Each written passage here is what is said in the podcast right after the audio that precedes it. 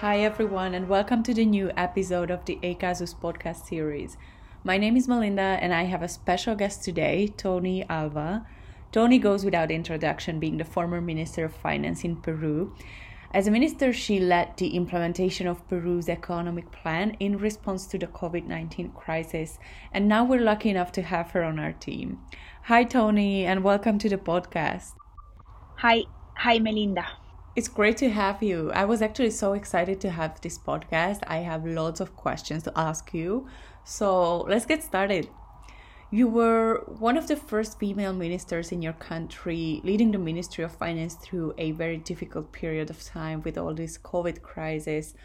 What was it like to be a woman in that position? Tell me about the challenges that you faced. Yes, of course. You know, in fact, uh, this year Peru's uh, is a 200 years of independence anniversary, and it's quite unfortunate that the country has only had three female ministers till now. I think that being a woman in a high position is definitely challenging in my country. I was appointed minister when I was 34, but that time I already had a decade of experience as a public servant I had a master's degree in Harvard Kennedy School, and I was in charge of the General Bureau of Public Budget for my country, which is really, really a very important position in the government. So when I was appointed, the immediate reaction of some people was, you know, she's there because she will be the president's puppet. She won't be able to say no to him. And other people say that, you know, she's there because her dad is a close friend of the president. And, and neither of those reasons were true, of course. Mm. You know, especially since you had the position of General Director of Public Budget, I imagine you must have had to say no even to him before. Exactly. And, and in fact, in that, pos- in that position, I learned how to say no because for the authorities, the sky has no limit when it comes to the allocation of budget. However, uh, what they don't understand is that the budget is limited. So I was uh, very used to ministers, congressmen, and even the president of my country asking for a greater share of the budget without even considering the fiscal limitation. So it is here in this, in this position when, where I learned the art of saying no. Of course, always uh, maintaining a respectful and composed tone um, of course, backing up my no with technical reasons. So these um, critics about me being like a puppet to the president uh, or about my dad being a, a, close friend to the president that were uh, not true. What is the message here? The message is that, you know, she was not appointed a minister because of her own merits. And it's important, to, it's important to consider that in my country, several years before, Fernando Zavala was appointed minister at exactly the same age I was, but nobody doubts his capacity. So I really think that as, as women, we have to work double or triple than a man to show that capacities and skills that we have. So, how did these inequalities that you're talking about reveal themselves during the COVID crisis personally for you as a minister? I was a minister during the COVID-19 crisis. During that crisis, we prioritized uh, saving lives. We implemented a very aggressive lockdown that made the GDP fall by almost 30% when I was Minister of Finance. And to respond to that, we put in place the biggest economic package in not just Peru's history, but also in Latin America for me was very important to explain all this situation to the citizens, to explain what were the measures that we were taking from the uh, economic plan. So every time I had an interview, and in, I invested lots of time, like probably more than four hours, thinking about what's going to be the message I'm going to address and communicate it to my to my citizens. I was always thinking about the easiest way to transmit them this challenging uh, situation and of course this economic uh, package where I, I usually like my benchmark was whatever I said, my grandparents should understand me. Because you know, like as an economist, it's a huge challenge to speak simply. We are very used to speak very com- in a complex way. So I really, really took a lot of time preparing my messages I really invested on trying to communicate very transparently and clearly to, to the citizens of my country. And because of this effort and because of my amazing team, I think I had, I, I gave good interviews. Some friends even told me, you know, Toni, my mom says it's the first time she has understood economics.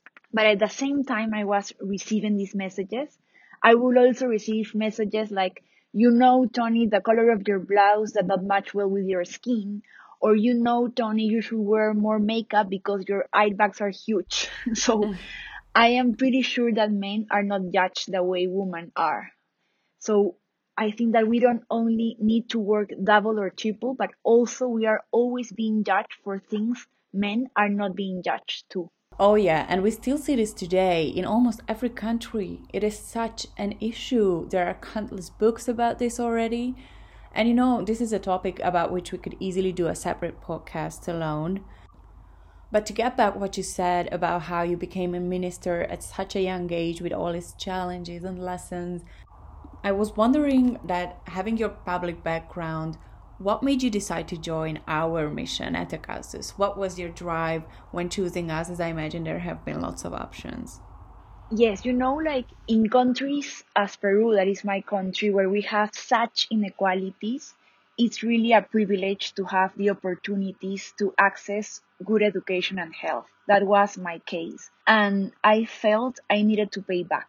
I found in the public service the correct path to do this because I, think that the impact of public servants of people's life is huge.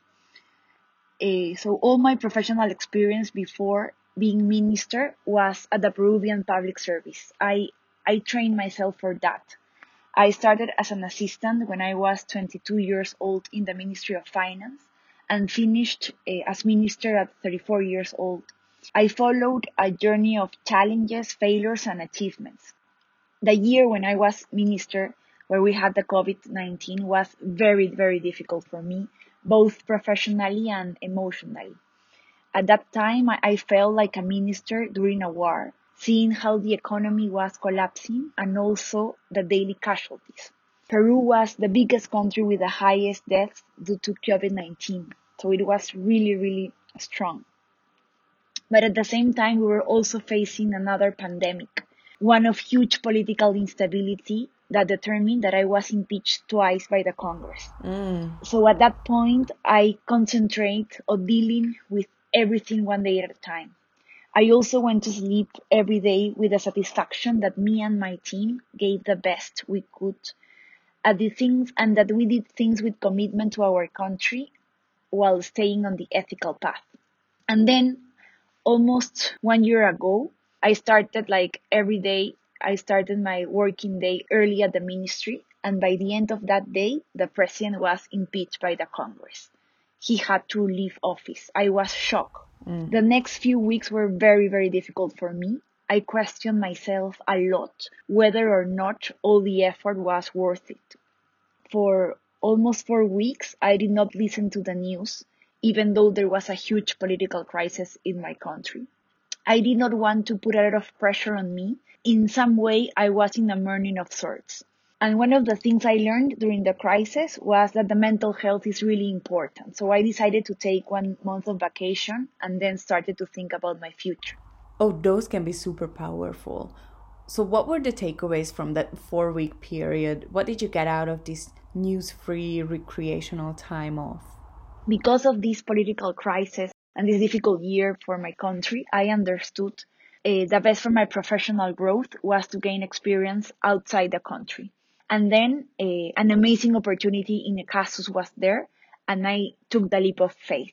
I always thought that if you are not in government, Acasus is a great alternative to fulfill your purpose. I had the opportunity to work with Acasus as a client in Peru. And I think that uh, Acasus is a talented team that cares really about the problems that the citizens face. Acasus also has a unique approach to building capacity in public servants, contributing to sustainability and undertaking interventions which drive progress.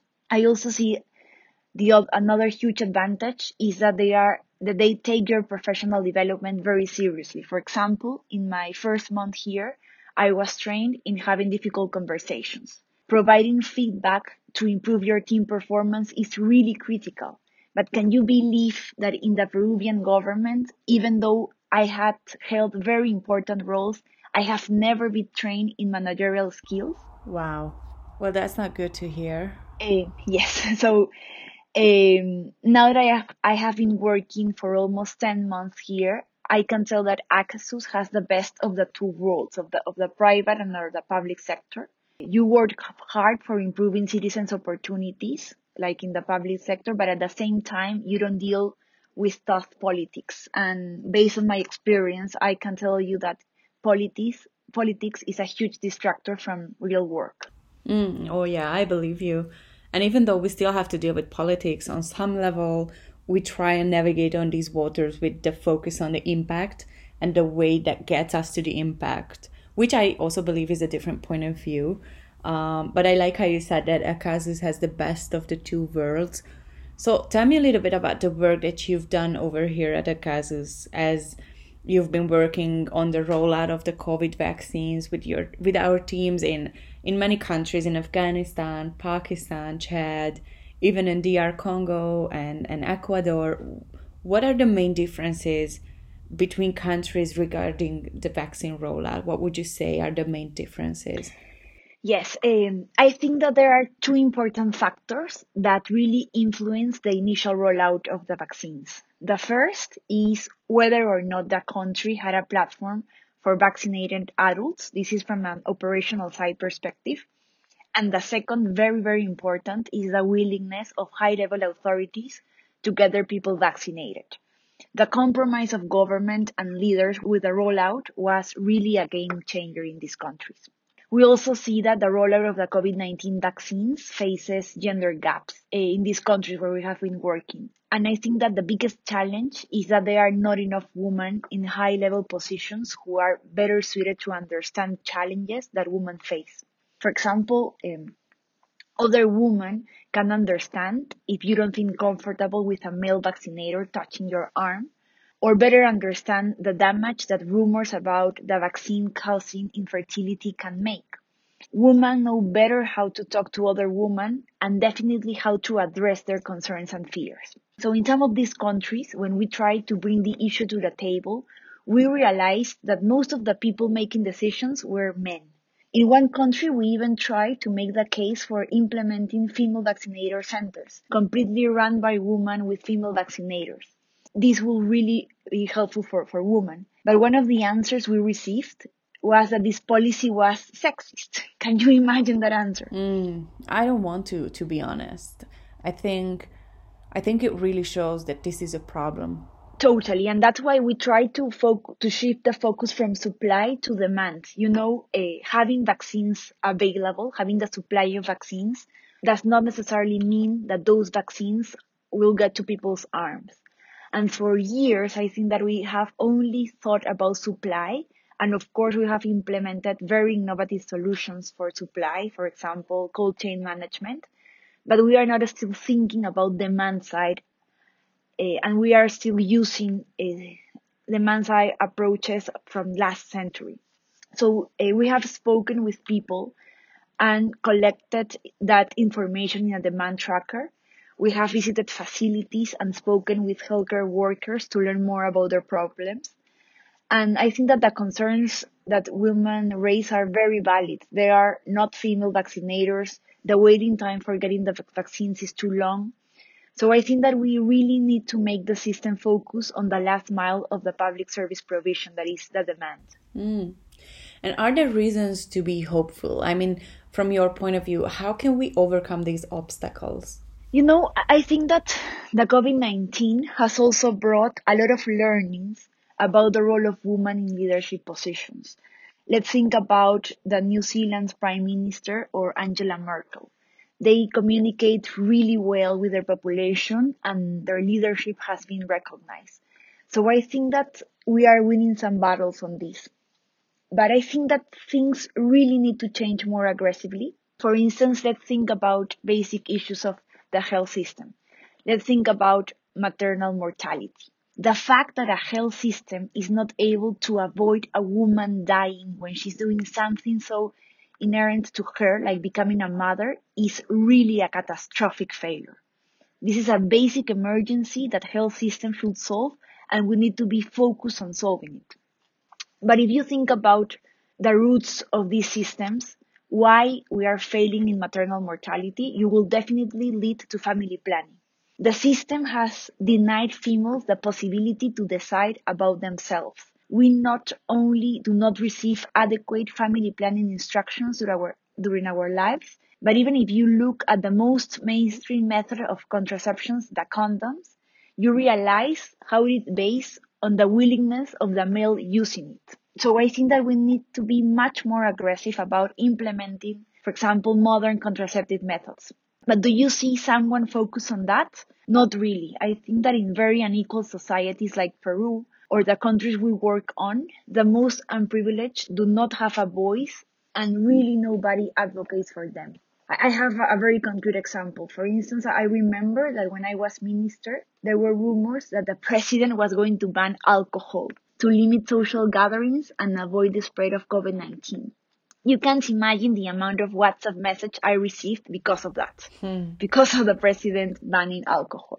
But nobody ever reached out to me about improving learning outcomes in rural areas or about reducing chronic malnutrition in the jungle areas of Peru, for example. I think that we need much more empathy in our societies. We need to understand that if we generate more opportunities for the less privileged, everybody will be better off. So I have a lot of hope from the new generation. I think that they are much more committed to social values and they are eager to raise their voice for these invisible populations. Oh, yeah. And it's so essential that they actually raise their voices. So, talking about the new generation, do you do a lot of work talking to young women about their futures? What is the message that you want to give them? Yes, I, I, mentioned, as I mentioned before, I, I really think that societies will be better if we have more women in leaders or in leadership positions. But in some ways, societies are still very conservative and we, eh, a woman, are raised in a way that we have lots of fears and insecurities. Imagine a 16 year old woman and a man with exactly the same skill and capabilities. I am pretty sure that the boy feels much more secure and empowered at that age than the girl. I totally understand this feeling because I have felt it when I was growing up. So now when I talk to young women, I give them the advice that I wish I received when I was their age. Because of these old insecurities and fears, I think that they are also likely to worry a lot about small things and really get distracted with that. I think that being minister in a crisis has given me a lot of perspective of what is real a problem and what is not. I, I remember the time on April last year when the chief economist of my country told me, you know, Toni, we have a problem. The GDP has fell 30%. So that was really, really a problem. Indeed, and not even a small one. I, I think like, so this perspective about understanding what is a real, a real problem is very important. And, and I also think that women need to be together to open more pathways to other women. When I was appointed General Director of Budget, I was 32 years old and there was a huge like scandal in the public sector because I was too young for the position. I was in fact the first woman in that role and I think that this was a unique situation where both the Deputy Minister of Finance and the Minister of Finance were women. My direct boss the deputy minister was very criticized for appointing me in that position. Mm-hmm. Those were really, really difficult times for me. And a part of me was really, really scared about this new role. But two years after that, when I was appointed minister at 34 years old, I appointed a Zoila Llempén as my replacement in that position. She was also 32, the same age I had when I was appointed, and nobody doubted uh, her capabilities because of her age, very different to what happened with, with myself. So I think it's a very powerful feeling when you break the glass ceiling and you make space for others to grow out it with you. I think it's difficult for the person that breaks it, but it's worthy when you look at all the amazing women that come after. Mm. I just want a few minutes to to let this sink in. I mean, it must be really fulfilling to see that your sacrifices cleared the way for others and your efforts have eventually paid off.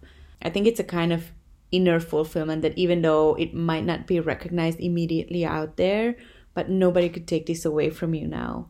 I want to talk to you about all of this for a few more hours and a gazillion other things, in fact.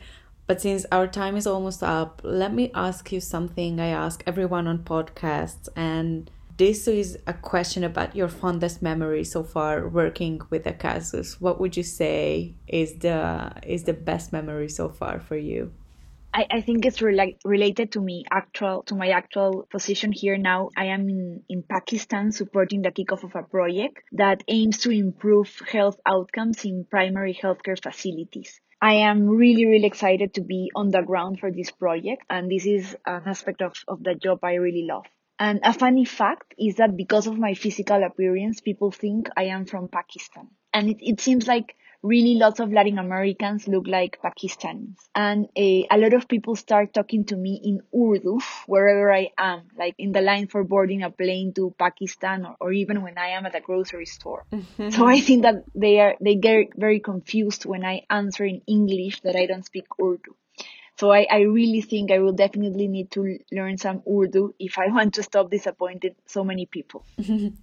I imagine how confused those people must be, but it's also a good thing, I think. So it must feel really good to be able to blend in into a new country and nobody looks at you funny because you're not so obviously from somewhere else. So two sides of the coin, I guess. Anyway, good luck for your learning Urdu. But as long as you're still in Pakistan, we had a holiday podcast not too long ago. It was, I think, last year, end of last year. And Zulnash told me about the traditional Pakistani bread pudding, which is said to be delicious. And I also wanted to taste it ever since. So if you get a chance to taste bread pudding, please let me know what it's like because I'm just so curious. I have also heard about that, but I haven't tried, so I'll definitely do it before I leave Pakistan. okay, deal. Thank you, Toni, for taking the time and sharing all of these insights with us. I think what you said could open new discussions or at least make, make people think about what is truly important in a story and maybe even open more ways for compassion and empathy. I really hope it will. So, thank you so much, and let's do this again in the future. Let's continue this discussion. Thank you. I really had an amazing time. Bye bye. Thanks. And thank you all for tuning in, especially in these times. Let's take Toni's words with us and live a more compassionate life with more empathy and more caring for each other and hearing the other's story as well. So, if you want to listen to more podcasts, please feel free to check our Spotify channel. And of course, you can follow us on social media for more content, or you can also check the website. We have loads of reports on the work, on the actual work that we do on the field. Thank you so much for tuning in. Take care, everyone. Bye.